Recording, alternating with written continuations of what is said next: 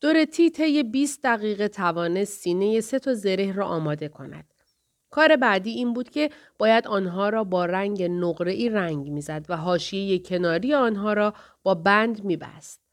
بعد نوبت ساختن زره پوشش دهنده رانها بود و سرانجام سختترین قسمت زره یعنی کلاه خود باید آماده می‌شد و به قسمت بالاتنه زره وصل می‌شد.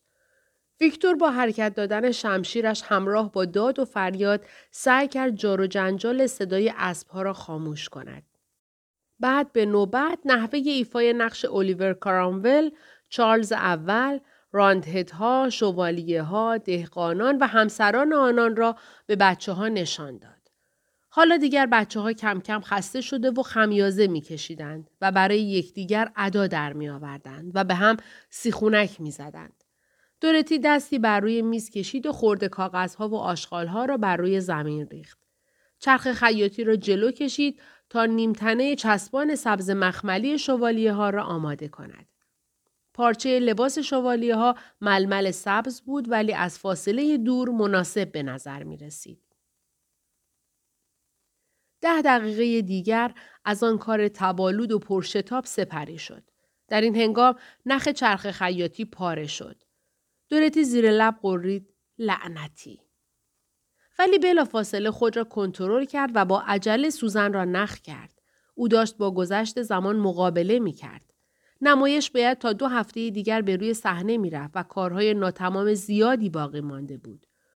کلاه خودها، نیمتنه های چسبان، شمشیرها، چکمه ها، کلاهگیسها، مهمیزها و دهها کار دیگر مانده بود که وقتی به آنها فکر می کرد قلبش می گرفت. والدین بچه ها هرگز در زمینه تهیه لباس نمایش کمکی نمی کردند. در واقع آنها همیشه ابتدا قول همکاری می دادند.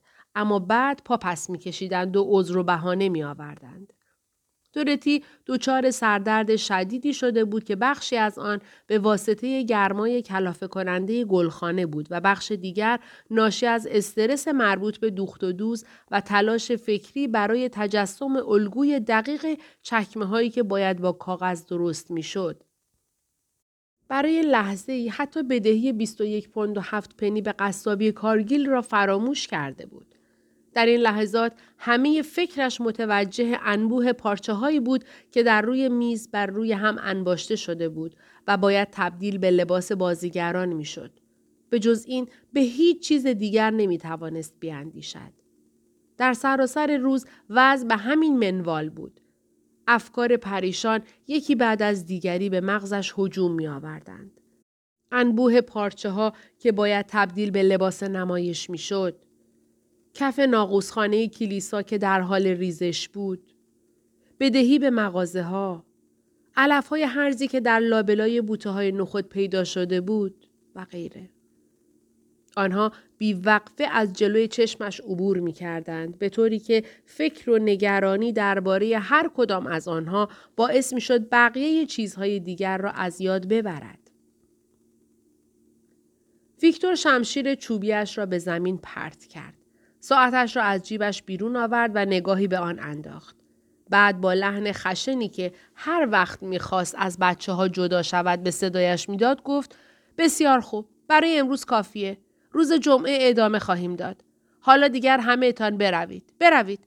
از دیدن ریخت شما حالم به هم می‌خورد. خروج بچه ها را تماشا کرد و بعد به محض آنکه از جلوی نظرش دور شدند وجود همه آنها را فراموش کرد. صفحه ای نوت از جیبش بیرون آورد و آن را بالا و پایین کرد و سپس نگاهش بر روی دو گیاه پژمرده در گوشه گلخانه خیره ماند که برگها و ساقه های خشک شدهشان از لبه گلدانها به پایین خم شده بود. دورتی همچنان بر روی چرخ خیاطی خم شده بود و درس های کنار لباس های سبز ململی را میدوخت. ویکتور موجودی ریزندام، باهوش و خستگی ناپذیر بود که فقط در زمانهایی که با کسی در مورد موضوعی به بحث و جدل می پرداخت احساس شادمانی می کرد. در زیر آن چهره رنگ پریده و ناراضی شور و اشتیاق پسری نوجوان موج می‌زد. هر کس برای اولین بار او را می‌دید فکر می‌کرد که دارد استعدادهای فطریش را در شغلی گمنام به عنوان مدیر مدرسه کلیسا تلف می کند. ولی حقیقت این بود که او جز اندک قریهی در زمینه موسیقی و صبر و تحمل ذاتی برای سر و کله زدن با بچه ها هیچ استعداد درخشان دیگری نداشت. در سایر موارد رفتارش با بچه ها عالی بود.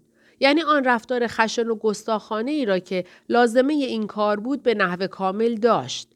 البته مثل هر کس دیگر از این استعداد ذاتی خاص خیش احساس تنفر می کرد. حوزه علایق او امور مربوط به کلیسا بود. مردم او را جوانک کشیش مسلک خطاب می کردند. همیشه در آرزوی این بود که به جرگه کشیشان درآید. به طور قطع اگر مغزی داشت که با آن می توانست زبانهای یونانی و عبری را یاد بگیرد تا به حال یک کشیش تمام ایار شده بود. ولی چون نتوانست به کسفت کشیشی درآید به ناچار مدیر مدرسه کلیسا و نوازنده ارگ شده بود. با این شغل او اکنون از اهالی کلیسا به شمار می رفت و نیازی به گفتن نیست که یکی از پیروان پروپاگورس و متعصب کلیسا بود. تاریخچه تمام کلیساها و حتی انواع لباسهای کشیشها و القاب آنها را از حفظ بود و در هر لحظه آمادگی داشت تا با تمام قوا بر علیه تجددگرایان، پروتستانها، دانشمندان، بلشویس و کافران به جدال برخیزد. دورتی چرخ خیاطی را متوقف کرد و نخ را با قیچی برید و گفت داشتم فکر می کردم می توانیم با کلاهای قدیمی کلاه خود بسازیم. البته اگر به تعداد کافی از آنها داشته باشیم. کافی است دوروبر آنها را برش دهیم و یک لبه کاغذی برایشان درست کنیم و بعد رنگ نقره روی آنها بپاشیم. ویکتور که به محض پایان یافتن تمرین دیگر هیچ علاقه ای به نمایش نداشت گفت اوه خدای من چرا درباره اینجور چیزا اینقدر نگران هستی؟ دورتی پارچه ململ را روی زانویش گذاشت و همانطور که به آن خیره شده بود گفت این چکمه های لعنتی بد جور باعث نگرانی من شدند. او این چکمه ها را ول کن. می توانی برای یک لحظه هم شده به این نمایش و نمایشنامه فکر نکنی؟ اینجا رو ببین. بعد در حالی که صفحه کاغذی را که روی آن تعدادی نوت موسیقی نوشته شده بود باز می کرد ادامه داد من از تو خواهش می‌کنم که درباره من با پدرت حرف بزنی. دلم می‌خواد از او بپرسی آیا ما می توانیم توی ماه آینده جشنی داشته باشیم؟ چی؟ یک جشن دیگر؟ به مناسبت چی؟ خب من نمی‌دانم تو همیشه می توانی دلیلی برای برگزاری یک جشن پیدا کنی. مثلا سالگرد تولد فلان قدیس. فکر می کنم این می تواند دلیل خوبی برای برپایی یک جشن باشد. ما می توانیم برنامه ویژه ای را برایش ترتیب دهیم. من یک آهنگ قدیمی گیر آورده ام که همه را تکان می دهد. شاید هم بتوانیم از سنت ودکایند در میلبرو آن پرچم آبی تمثال مریم مقدس را قرض بگیریم. اگر پدرت موافقت کند من می توانم خیلی زود با گروه کر تمرین را شروع کنم.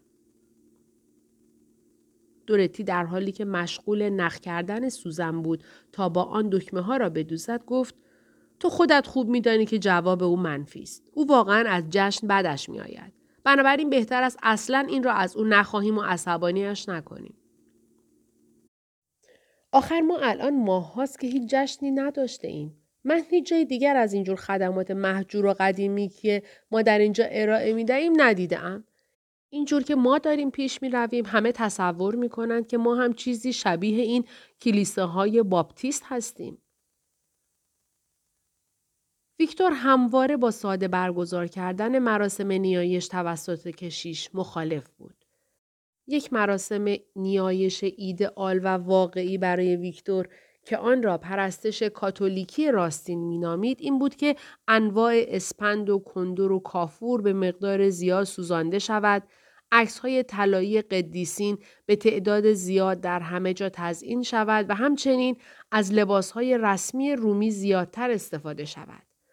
به عنوان نوازنده ارگ کلیسا نیز توقع داشت هرچه بیشتر مراسم اجرا شود موسیقی بیشتری نواخته شود مجلس شعرخانی از انجیل بیشتر برگزار شود به خاطر همین همیشه با کشیش بحث و جدل داشت.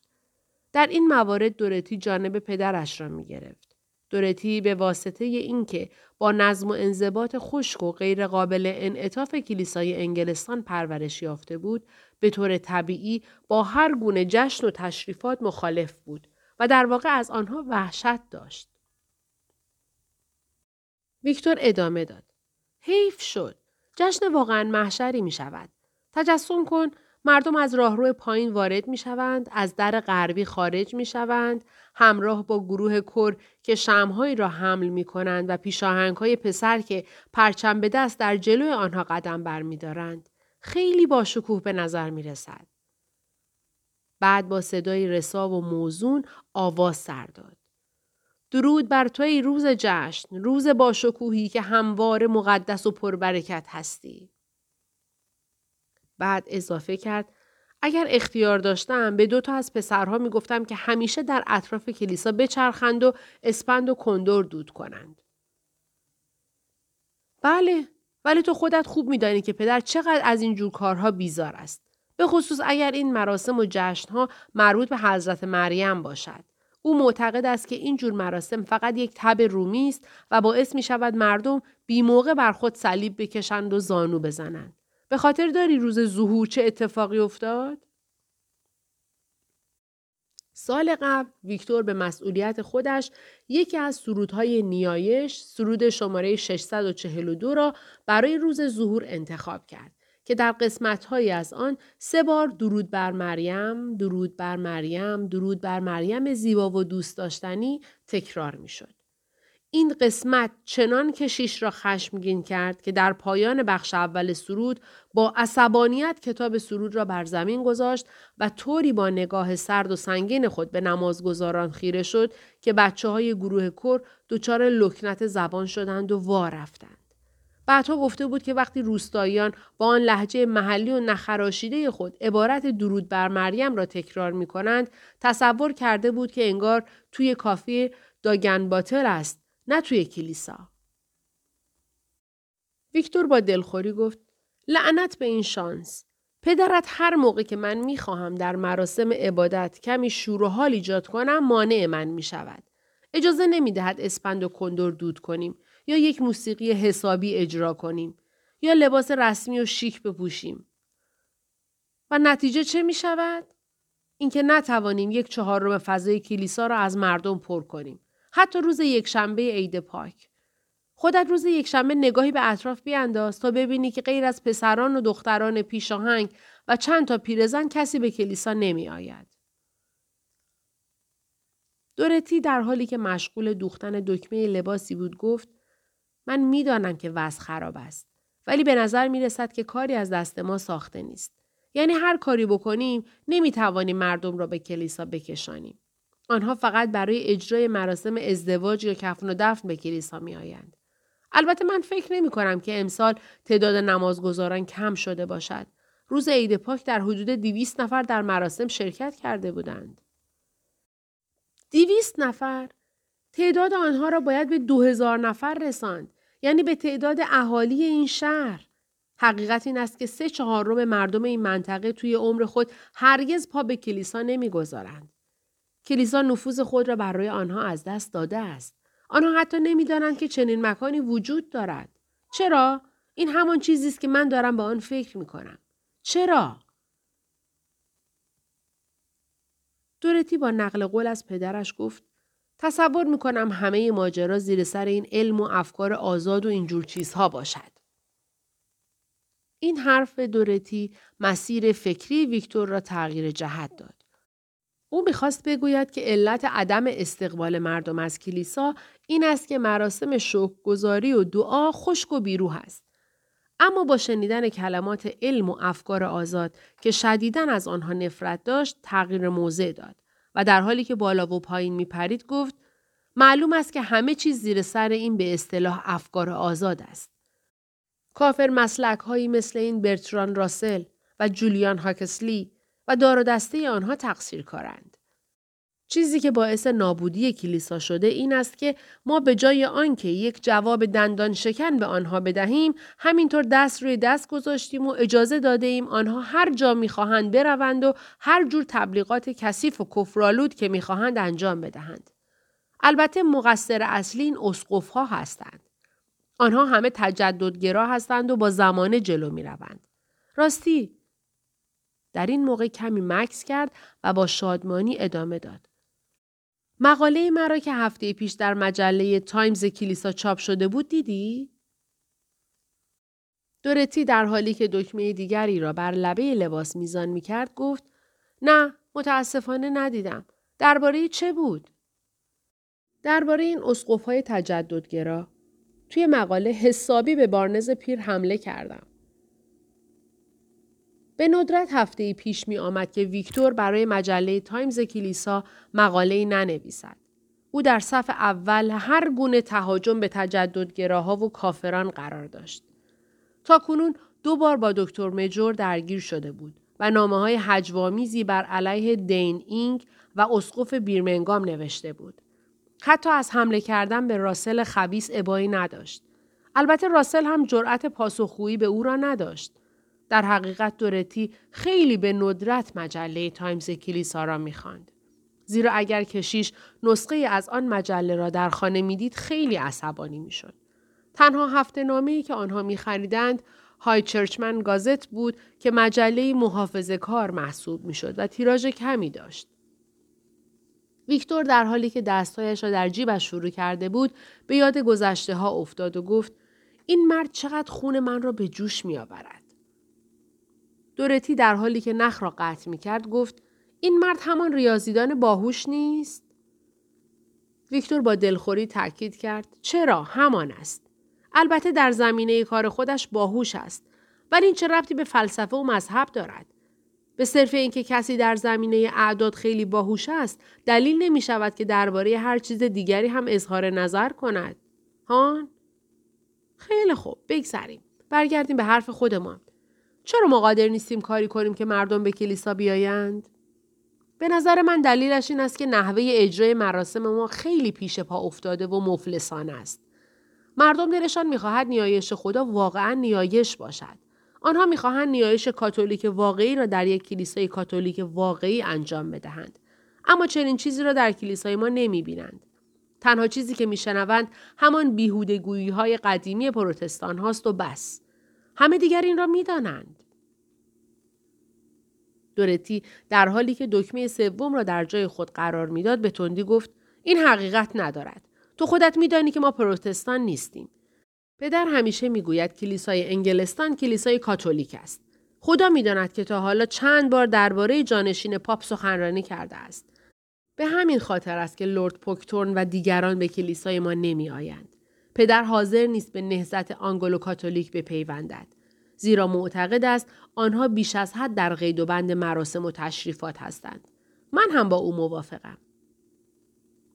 اوه من نمی‌گویم پدرت غیر کاتولیک است. حرف من این است که اگر او معتقد است که ما کاتولیک هستیم پس چرا آداب و رسوم کلیسا را به شیوه کاتولیکی مناسب اجرا نمی کند؟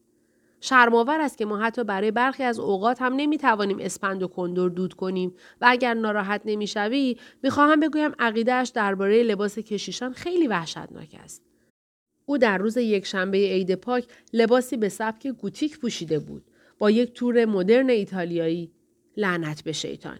مثل این میماند که آدم پوتین بپوشد و آنگاه کلاه مهمانی به سرش بگذارد. دورتی گفت من فکر نمی کنم این همه که شما به لباس اهمیت می دهید مهم باشد. من اعتقاد دارم شخصیت و منش کشیش مهم است. نه لباسی که می پوشد. ویکتور با نارضایتی گفت این از همان حرفهایی است که یک متودیست تازه کار می گوید. چرا لباس اهمیت ندارد؟ اصلا اگر ما نتوانیم عبادت را به طرز صحیحی انجام بدهیم آن عبادت به چه دردی می خورد؟ اگر می‌خواهی عبادت کاتولیک های واقعی را ببینی می توانی به کلیسای سنت کاین در میلبرو بروی. آنجا با عشق مراسم عبادت را اجرا می کنند. شمایل حضرت مریم، شعائر و آداب مراسم، نان و شراب مقدس، خلاصه همه چیز در حد کمال است. تا حالا سه بار به آنها حمله کردند ولی آنها همچنان به مبارزه با اسقف ادامه می دهند. دورتی گفت اوه من از نحوه عمل آنها در کلیسای سنت نفرت دارم. آنها در فضای داخل کلیسا آنقدر اسپند و کندور دود می کنند که محراب اصلا دیده نمی شود. به نظر من که بهتر است به فرقه کاتولیک رومی بپیوندند و خیال خودشان را راحت کنند.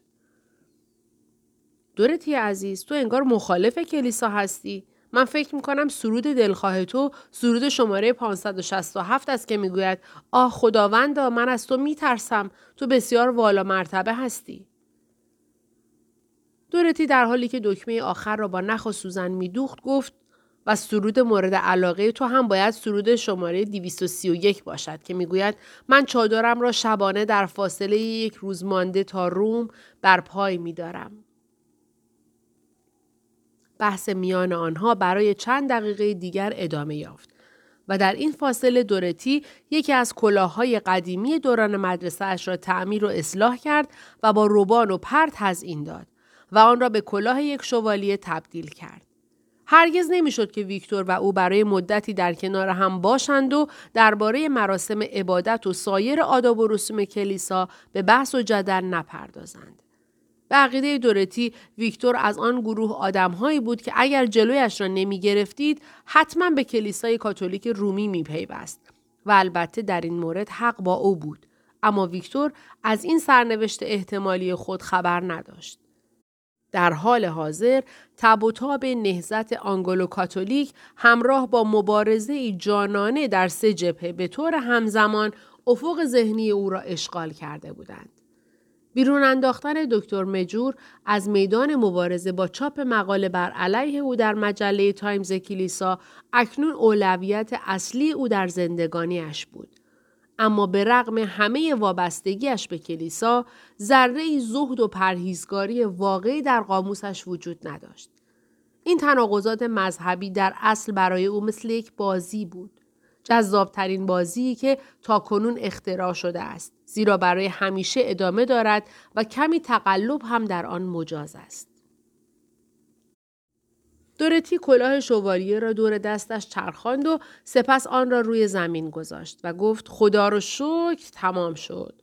خدای من چقدر کار روی هم تلمبار شده که باید انجام بدهم. ای کاش می توانستم فکر آن چکمه ها را از سرم بیرون کنم. ویکتور ساعت چند است؟ تقریبا پنج دقیقه به یک. اوه خدای من باید عجله کنم. باید برای سه نفر خاگینه درست کنم.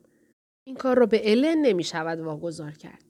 راستی ویکتور تو چیزی برای فروش در بازار خیریه نداری به ما بدهی؟ مثلا اگر یک شلوار کهنه داشته باشی که به ما بدهی بهترین چیز است. چون ما همیشه شلوار را خوب می توانیم بفروشیم. شلوار؟ نه. اما من یک نسخه از کتاب پیشروی زائران و یکی از کتاب شهدا را دارم که سالهاست می‌خوام از دستشان خلاص شوم. از آن عراجیف پروتستان هاست. یکی از حاله های خدا نشناسم آن را به من هدیه داده است. ببین برای کسب چند پنی باید چه کارهایی بکنیم. واقعا از خودت بیزار نمی‌شوی؟ حالا اگر مراسم کلیسا را به شیوه اصیل کاتولیکی انجام می‌دادیم آن وقت دیگر هیچ احتیاجی به این دورتی گفت خب این عالیه ما همیشه قفسه برای فروش کتاب ها داریم و برای هر کتاب هم یک پنی می‌گیریم و تقریبا همه آنها هم به فروش می‌رسد ما خیلی راحت باید بتوانیم در این بازار خیریه موفق شویم ویکتور من روی آن چیزی که دوشیزه میفل قرار است به کلیسا بدهد حساب می کنم. واقعا امیدوارم که آن سرویس زیبای چایخوری چینیش را به ما بدهد و فکر کنم به راحتی بتوانیم آن را حداقل پنج پوند بفروشیم. هر روز صبح دارم دعای مخصوصی می‌خوانم که آن را به ما هدیه کند. ویکتور با شور و شوقی کمتر از معمول گفت اوه. از شنیدن کلمه دعا در صبح کمی دچار شرم شد. همیشه آماده بود که همه روز را درباره نحوه انجام دعا و مراسم دیگر حرف بزند اما گفتگو درباره موضوع عبادت و نیایش شخصی برایش کمی زشت و توهین آمیز به نظر می رسید. بنابراین موضوع را عوض کرد و گفت راستی فراموش نکن که از پدرت درباره مراسم جشن سوال کنی. بسیار خوب حتما می‌پرسم اما خودت هم که میدانی او چه خواهد گفت. فقط اظهار ناراحتی می کند و می‌گوید این تب و تاب رومی است. ویکتور که برخلاف دورتی هیچ ترسی از بد و بیراه گفتن نداشت گفت لعنت به این تب رومی. دورتی با عجله به سمت آشپزخانه دوید و وقتی دید که فقط پنج تا تخم مرغ برای درست کردن خاگینه برای سه نفر دارد تصمیم گرفت با اضافه کردن کمی سیب زمینی آبپز که از روز قبل باقی مانده بود مقدار غذای سر میز را افزایش دهد. بعد برای یک تکه درآوردن خاگینه زیر لب شروع به خواندن دعای کوتاهی کرد و تخم مرغها را شکست. ویکتور با حالتی نیمه قهر و نیمه خوشحال از جا برخاست و در حالی که زیر لب سرود درود بر توی روز جشن را زمزمه می کرد از در بیرون رفت و همزمان با خروج او دو خدمتکار اخمو دو عدد لگن اتاق خواب بدون دسته را که اهدایی خانم میفل به بازار خیریه کلیسا بود به درون آوردند. 6. ساعت کمی از ده گذشته بود. کارهای مختلفی انجام گرفته بود ولی هیچ کدام اهمیت خاصی نداشتند. همان کارهای معمول روزمره بود که بعد از ظهر و عصر دورتی را پر می کردند. اکنون دورتی همانطور که در اوایل صبح برنامه ریزی کرده بود در خانه آقای واربورتون بود و سعی داشت در بحثهای پراکنده که با او داشت حرف خودش را به کرسی بنشاند. اکنون بحث به اعتقادات مذهبی کشیده شده بود. در واقع همیشه آقای واربورتون هر طور شده بحث را به این موضوع میکشاند. او در حالی که یک دستش را توی جیب کتش فرو کرده بود و با دست دیگرش با سیگار برگ برزیلی بازی می‌کرد گفت دورتی عزیزم جدا که قصد نداری من را قانع کنی که در این سن سال احتمالا 27 سالگی با آن هوش و استعداد کمابیش به اعتقادات مذهبی خود پایبند هستی البته که پایبند هستم. شما می‌دانید که راست می‌گویم. واقعا؟ یعنی تو همه آن فریب ها را باور داری؟ همه آن مزخرفاتی را که توی بغل مادرت یاد گرفتی؟ حتم دارم نمی‌خواهی وانمود کنی که هنوز به آنها اعتقاد داری. البته که نمی‌توانی به آنها معتقد باشی. فقط میترسی که خودت باشی. فقط همین. ببین دختر، نیازی نیست پنهان کاری کنی. زن رورالدین اینجا نیست که گوش کند. من هم به کسی نمی‌گویم. دورتی که کمی رنجیده شده بود خود را در صندلی جابجا کرد و صاف نشست. منظورتان از مزخرفات چیست؟ خب بگذار مثالی بزنم. برای نمونه چیزی که حزمش برای من سخت است این موضوع جهنم است. آیا تو به جهنم اعتقاد داری؟ توجه کن وقتی می‌گویم اعتقاد داری منظورم این باورهای سست و آبکی افرادی مثل این اسقف تجددگرا که ویکتور استون را هیجان زده می کند نیست. منظورم این است که آیا تو همانقدر که به واقعی بودن استرالیا باور داری به واقعی بودن جهنم هم اعتقاد داری؟ دورتی گفت بله البته که اعتقاد دارم. و می‌خواست برای او توضیح دهد که وجود جهنم حتی به مراتب واقعی تر و همیشگی تر از وجود کشور استرالیا است. آقای واربورتون که تحت تأثیر قرار نگرفته بود گفت البته از جهادی بسیار منطقی به نظر می رسد. اما چیزی که همیشه من را نسبت به افراد مذهبی مثل تو مشکوک می کند این است که شما در مورد اعتقادات خودتان خیلی خونسرد هستید. این نشان می دهد که تخیل خیلی ضعیفی دارید.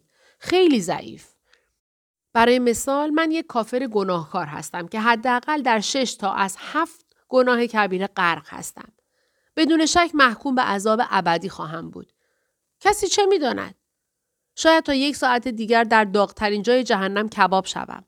با این وجود تو اینجا می نشینی و با آرامش با من حرف می‌زنی؟ انگار نه انگار که من غرق گناهم؟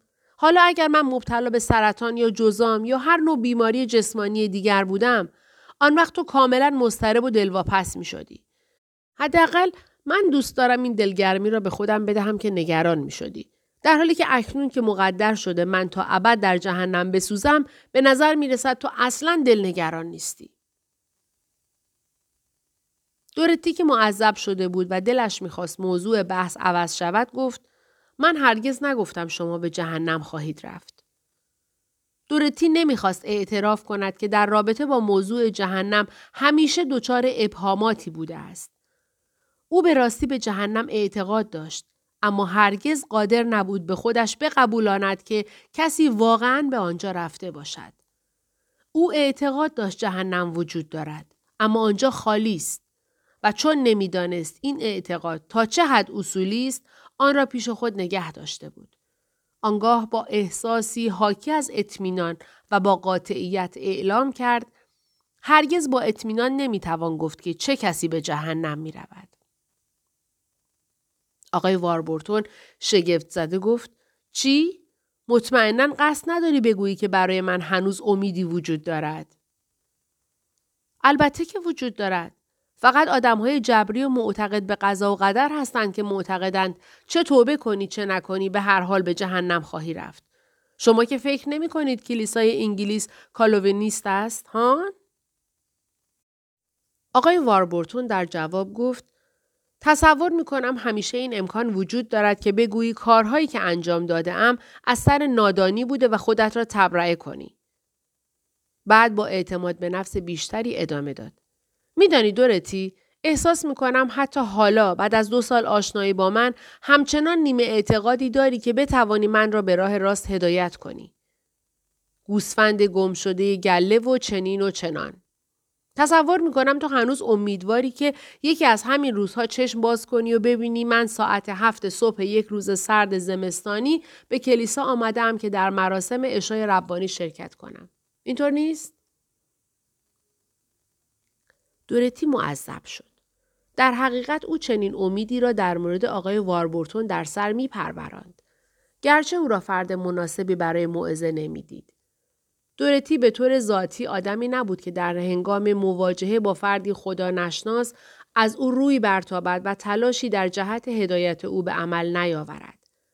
زیرا ساعات بیشماری را در اوقات مختلف با دل و جان به بحث و گفتگو با خدا نشناسان دهکده بیهوده سپری کرده بود بدون آنکه آنها بتوانند حتی یک دلیل منطقی برای ناباوری خود ارائه دهند. دورتی در حالی که نمی‌خواست کاملا حرف آقای واربورتون را تایید کند و از طرفی هم تمایل نداشت از پاسخ دادن تفره برود بالاخره گفت خب بله آقای واربورتون با شادمانی خنده کرد و گفت ذاتا آدم خوشبین و امیدواری هستی. اما نمی ترسی که احتمالا من تو را از راه بدر کنم؟ به خاطر داشته باش. آن سگی را که مرد. دورتی لبخندی زد. او همیشه وقتی که به آقای واربورتون حرف می‌زد به خود نهیب می‌زد نگذار او بفهمد که تو را قافل گیر کرده. اکنون یک ساعتی بود که به بحث و جدل با هم مشغول بودند بدون آنکه به نتیجه مشخصی رسیده باشند. اگر دورتی خیال ماندن داشت بقیه شب را هم به همین ترتیب به گفتگو ادامه می‌دادند. چون آقای واربورتون از اینکه در مورد عقاید مذهبی دورتی سر به سر او بگذارد لذت می برد. او هوش سرشاری داشت که اغلب اوقات او را به ناباوری میکشاند و در بحثهای آنها گرچه همیشه حق با دورتی بود ولی چهره پیروزمندانه ای نداشت. آنها در اتاق بزرگ که آقای واربورتون آن را کارگاه مینامید نشسته بودند یا بهتر بگوییم دورتی نشسته و آقای واربورتون ایستاده بود و نور محتاب از پنجره به درون میتابید. دورتی مشتاقانه منتظر آمدن آقای بیولی بود ولی هنوز از آنها خبری نبود. در حقیقت نه آقای بیولی وجود خارجی داشت، نه زنش و نه کتاب حوزچه های ماهی و معشوقه ها. آقای واربورتون همه اینها را اختراع کرده بود تا بهانه‌ای برای دعوت دورتی به خانهاش داشته باشد. چون خوب می‌دانست که اگر کسی جز خودش نباشد دورتی هرگز به آنجا نخواهد آمد. دورتی از اینکه هیچ کس نیامده بود احساس ناراحتی می کرد. پیش خود اندیشید که عاقلانه است هرچه زودتر به خانهاش برگردد. اما بر جای خود ماند. چون به طرز وحشتناکی خسته بود و مبل چرمی که در بد به ورود آقای واربورتون او را به نشستن روی آن تعارف کرد آنقدر راحت بود که دلش نمی‌خواست از روی آن بلند شود. اما اکنون وجدانش به او نهیب می‌زد. نباید تا دیر وقت در خانه آن مرد می ماند.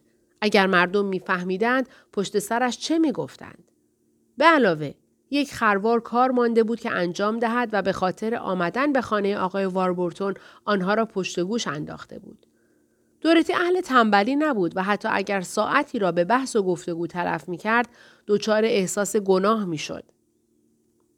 تکانی خورد و خودش را روی مبل جابجا کرد و گفت فکر کنم بهتر است اجازه دهید از حضورتان مرخص شوم.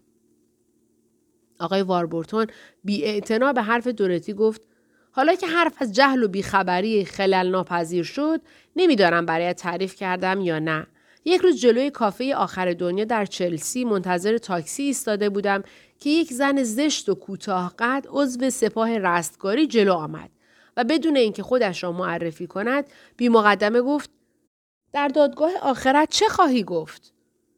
من به او گفتم دارم دفاعیه خودم را آماده می کنم. گمان کنم جواب خوبی به او دادم. اینطور نیست؟ دورتی جواب نداد. وجدانش این بار نهیب محکمتری به او زد. به خاطر آورد که آن چکمه های لعنتی را هنوز درست نکرده و امشب باید حداقل که از آنها را آماده کند. اما به طرز شدیدی خسته بود.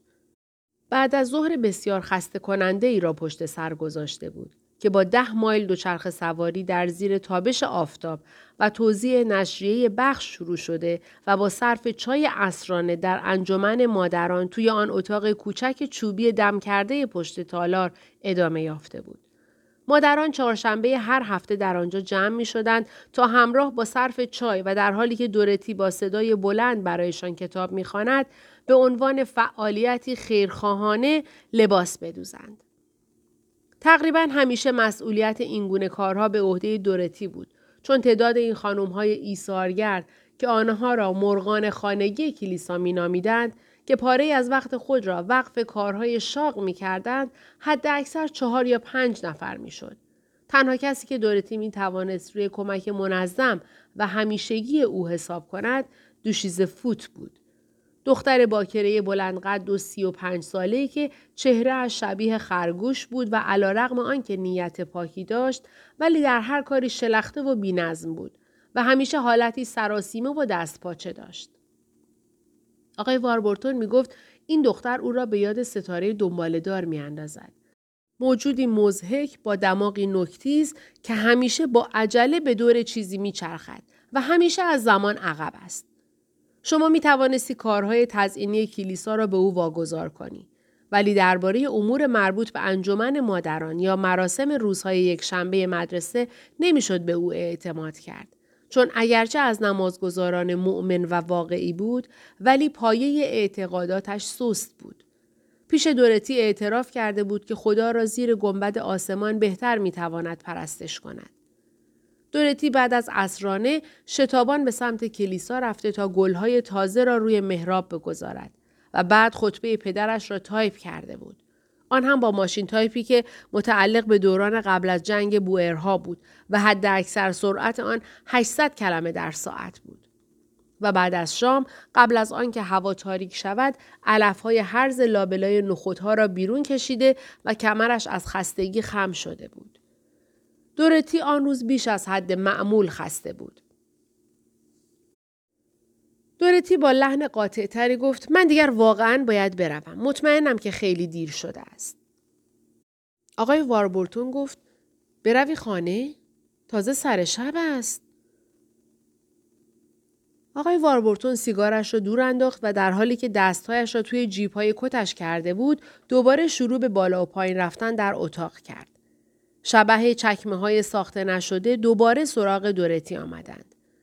ناگهان تصمیم گرفت برای جبران این گناه که یک ساعت از وقتش را بیهوده تلف کرده است دو جفت چکمه درست کند و توی ذهنش داشت کاغذ قهوه‌ای را به شکل مناسبی برش می‌داد که ناگهان متوجه آقای واربورتون شد که پشت صندلیاش ایستاده بود. پرسید ساعت چند است؟ می‌دانید؟ احتمالا ده و. اما آدم مثل من و شما که نباید درباره موضوعات پیش پا افتاده مثل زمان حرف بزنند. دورتی گفت اگر ساعت ده و نیم است پس من واقعا باید بروم. یک خروار کار دارم که قبل از رفتن به رخت خواب باید انجام بدهم. کار؟ در این موقع از شب؟ غیر ممکن است. چرا؟ من باید یک جفت چکمه درست کنم. آقای واربورتون گفت باید یک جفت چی درست کنیم؟ یک جفت چکمه برای نمایشی که بچه های مدرسه قرار است اجرا کنند. من آنها را با کاغذ قهوه‌ای و سیریشم درست می کنم. آقای واربورتون زیر لب زمزمه کرد سیریشم و کاغذ خدای من. بعد همانطور که به صندلی دورتی نزدیک می‌شد برای اینکه حواس او را پرت کند گفت واقعا این اسمش زندگی نیست کسافتکاری با چسب و کاغذ آن هم در نیمه شب باید بگویم بعضی وقتها از اینکه دختر یک کشیش نیستم خیلی خوشحالم دورتی گفت فکر می‌کنم اما در این لحظه آقای واربورتون دستهایش را پایین آورد و به آرامی روی شانه های دورتی گذاشت. دورتی فورا تلاش کرد که خود را از دست او آزاد کند. ولی آقای واربورتون فشار دستش را بیشتر کرد و او را سر جایش نشاند و به آرامی گفت آرام باش. دورتی گفت ولم کنید بگذارید برم.